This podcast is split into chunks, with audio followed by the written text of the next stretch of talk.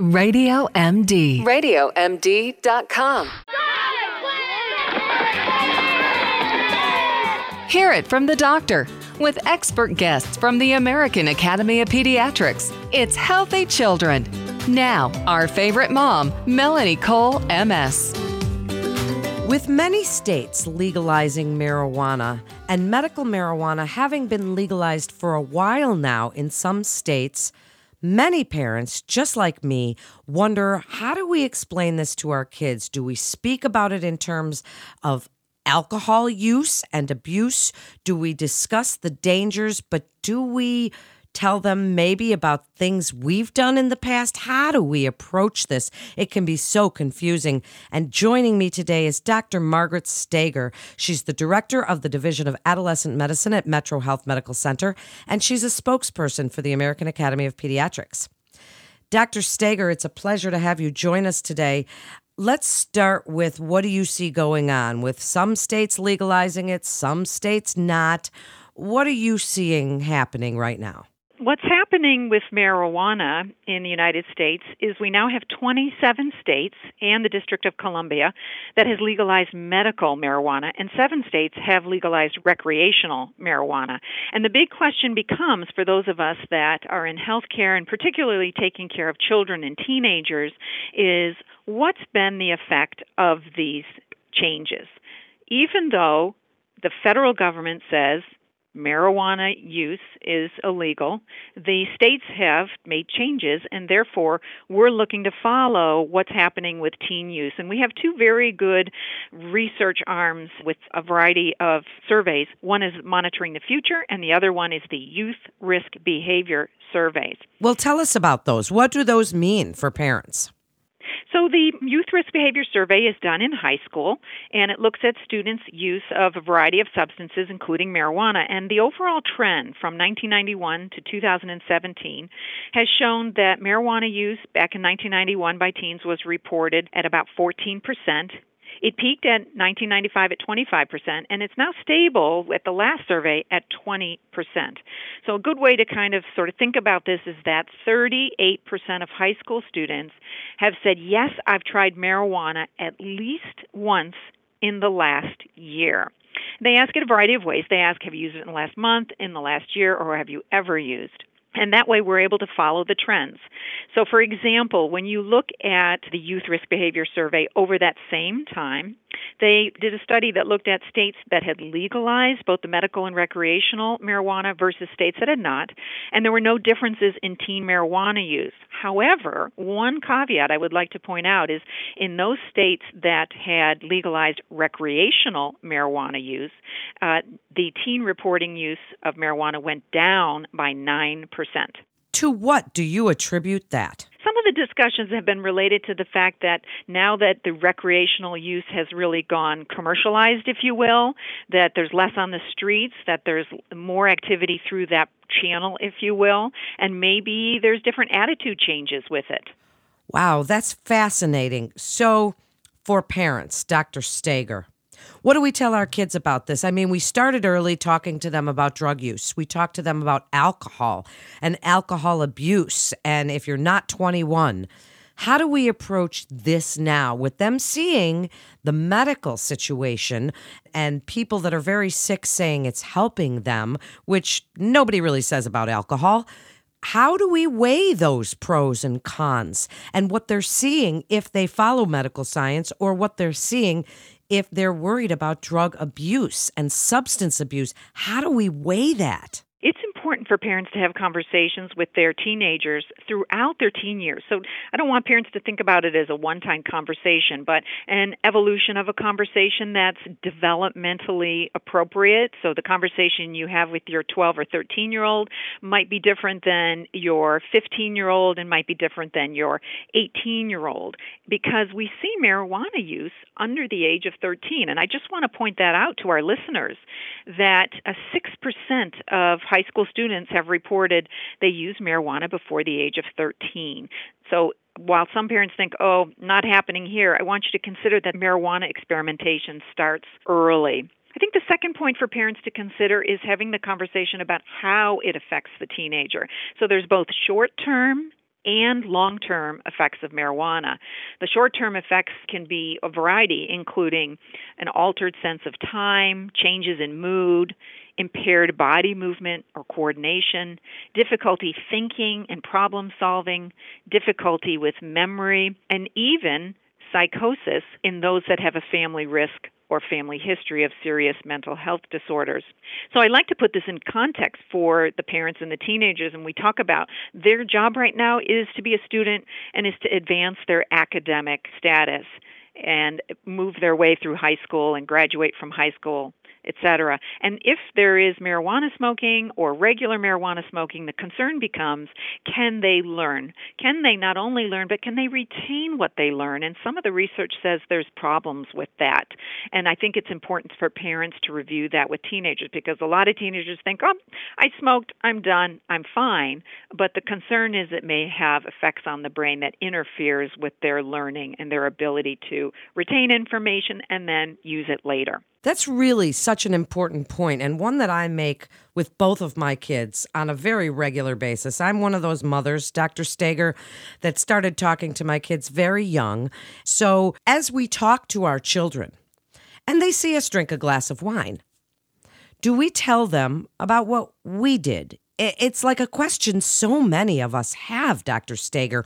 Do we tell them? And if we do, because back in the 70s, maybe it wasn't looked at the same way, if we tell them, does that give them permission in a way? But how can we keep those secrets? What do we do? That's an interesting question, and that's been brought up several times amongst parents and various online communities. A couple of tips here. One tip is to consider the conversation in the abstract. So rather than reporting one's personal use, saying, well, back when I was in high school, some of the kids smoked marijuana, where you talk around it and about it, and perhaps what the attitudes were around marijuana use uh, when one was in high school, as opposed to not revealing one's use. But if your teenager, and sometimes they do, may come right out and ask, Well, did you ever smoke? Did you ever try it? I uh, advise parents to use caution to think about what they're going to tell and a lot depends on the relationship between the parent and the teenager. There are some parent and teenager relationships that are very close and they are able to have very deep and sincere conversations about a variety of topics, and others that may not be as close or with good communication skills. And I'm going to defer to the parents to know which category they fall in. I'm not a fan of not telling the truth, so I'm not a fan of, of lying, if you will, but I think one might want to think about how much they reveal and think about, again, putting it all into context and the era in which they were smoking. And I think this is the opportunity, too, where parents can say, well, back then, there was very limited information around what the effects of marijuana were back then. For example, I just mentioned the short term effects of marijuana use. We now have long term effects that are becoming more apparent as well. So we talked earlier about how the teen is effective at the time of smoking, but long term effects we have to worry about, for example, the lungs. All right, so inhaling the marijuana smoke uh, deposits more tar in the lungs and more carcinogen causing agents than tobacco smoke. We also know about something called the cannabinoid hyperemesis syndrome. That's a vomiting syndrome where regular, long term, frequent use of marijuana, the patient can develop cyclical nausea, vomiting, and dehydration. And we also know that long term that it may impair a person's relationships and their ability to achieve in school, their ability to get gainful employment, and may affect their long term mental health in the areas of anxiety and depression. Well, you you said that so succinctly and you brought up such an important point. And yes, we didn't know back then. We had limited information, but we know so much more now that we can tell our children. But you mentioned smoking. That's not all the kids are doing today. There's edibles, which scare the crap out of me. And then vaping, which is its own segment. And, you know, we're hearing more about the dangers of vaping, the real scary dangers of vaping. So they're doing it in different ways. Now they think, oh, it's a gummy. Well, they eat one gummy, doesn't affect them. They eat another one, another. I mean, it is very scary to think of drugs being ingested differently than smoking and stopping because you feel whatever it is you're trying to feel. That's right. So you've just mentioned there's a variety of ways that marijuana can be um, enjoyed, if you will, by a person. So there's smoking it, there's a water pipe such as a bong, there's blunts, which are cigars that are filled with marijuana, and now vaping and edibles have sort of come into the forefront. Edibles, you made the important point, which is the effect takes longer.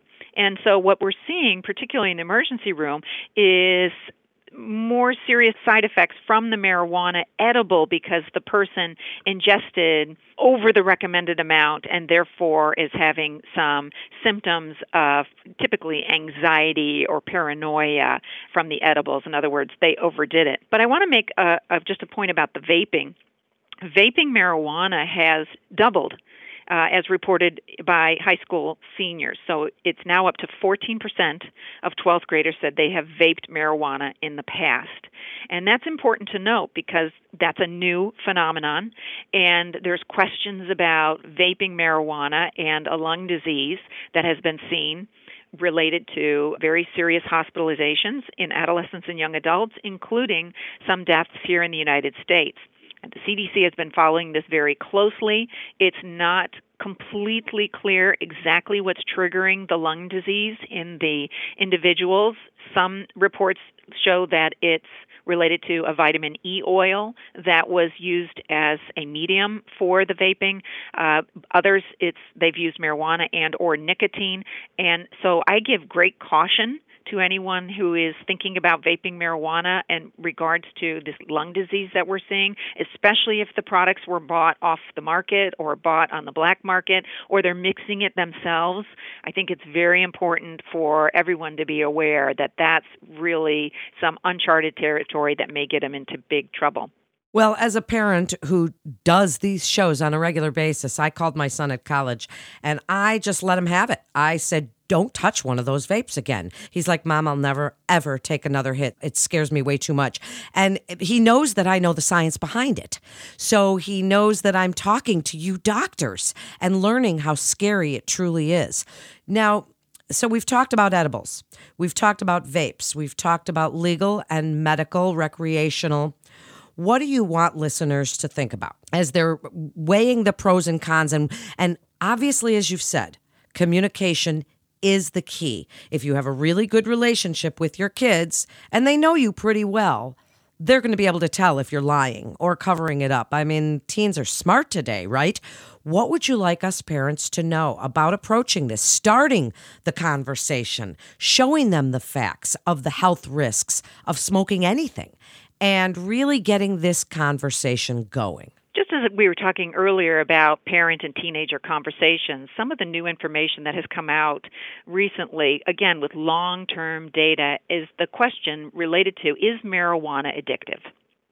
And in the past, there was not a lot of information regarding this.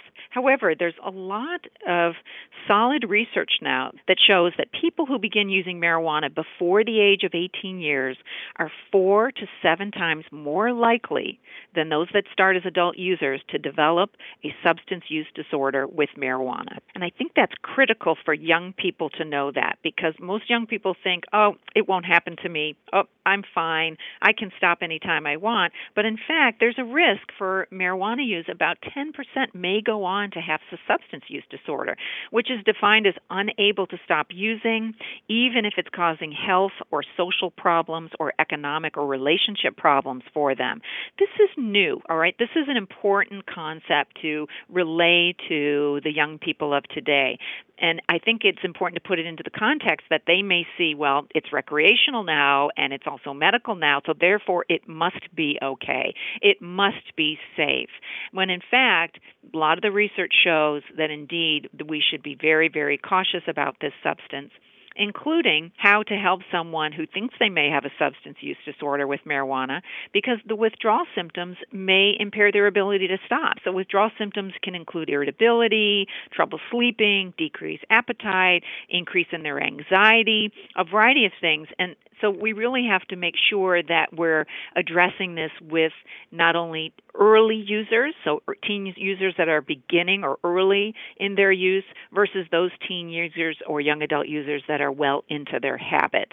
And I think it's so important to continue this conversation and remind them not only of the data, but what you know what is being seen. What do they see not only amongst their friends, but also to get them to reflect on their own life and how it may have affected them personally as well. That's a great point to reflect on themselves, how it's affected them, whether it's made them less motivated, if they do admit to you, and also their friends. I like that you pointed that out because they can see some of their friends that get into it a little too deeply or maybe use it, and I might get flack for this as a gateway drug to say, oh, well, this is boring now. I'm going to try something else. And they may see that.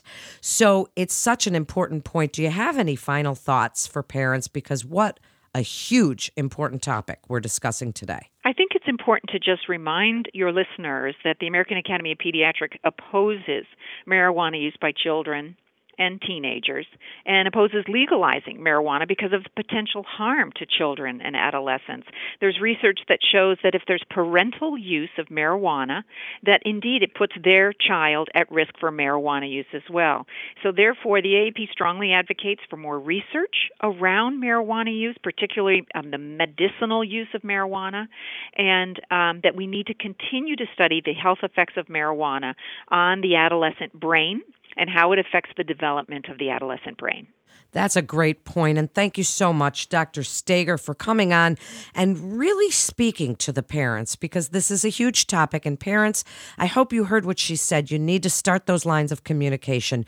You need to discuss it with your children. You need to show them the facts and the science and let them know all of those pros and cons because that's how they can make their best decisions, their healthiest decisions. And you're hearing this information from the experts at the American Academy of Pediatrics, the gold standard for pediatricians. And we love them here at Radio MD. Thank you so much, Dr. Stager, for joining us. And listeners, please share this show with other parents you know. Share with your teens. Let them hear what Dr. Stager had to say about what we know now about the short and long term health risks of recreational marijuana. So it's really, really important that you share this show. You can listen on Spotify, iTunes, TuneIn, Stitcher, Google Play, everywhere podcasts are played, but we want you to listen at radiomd.com.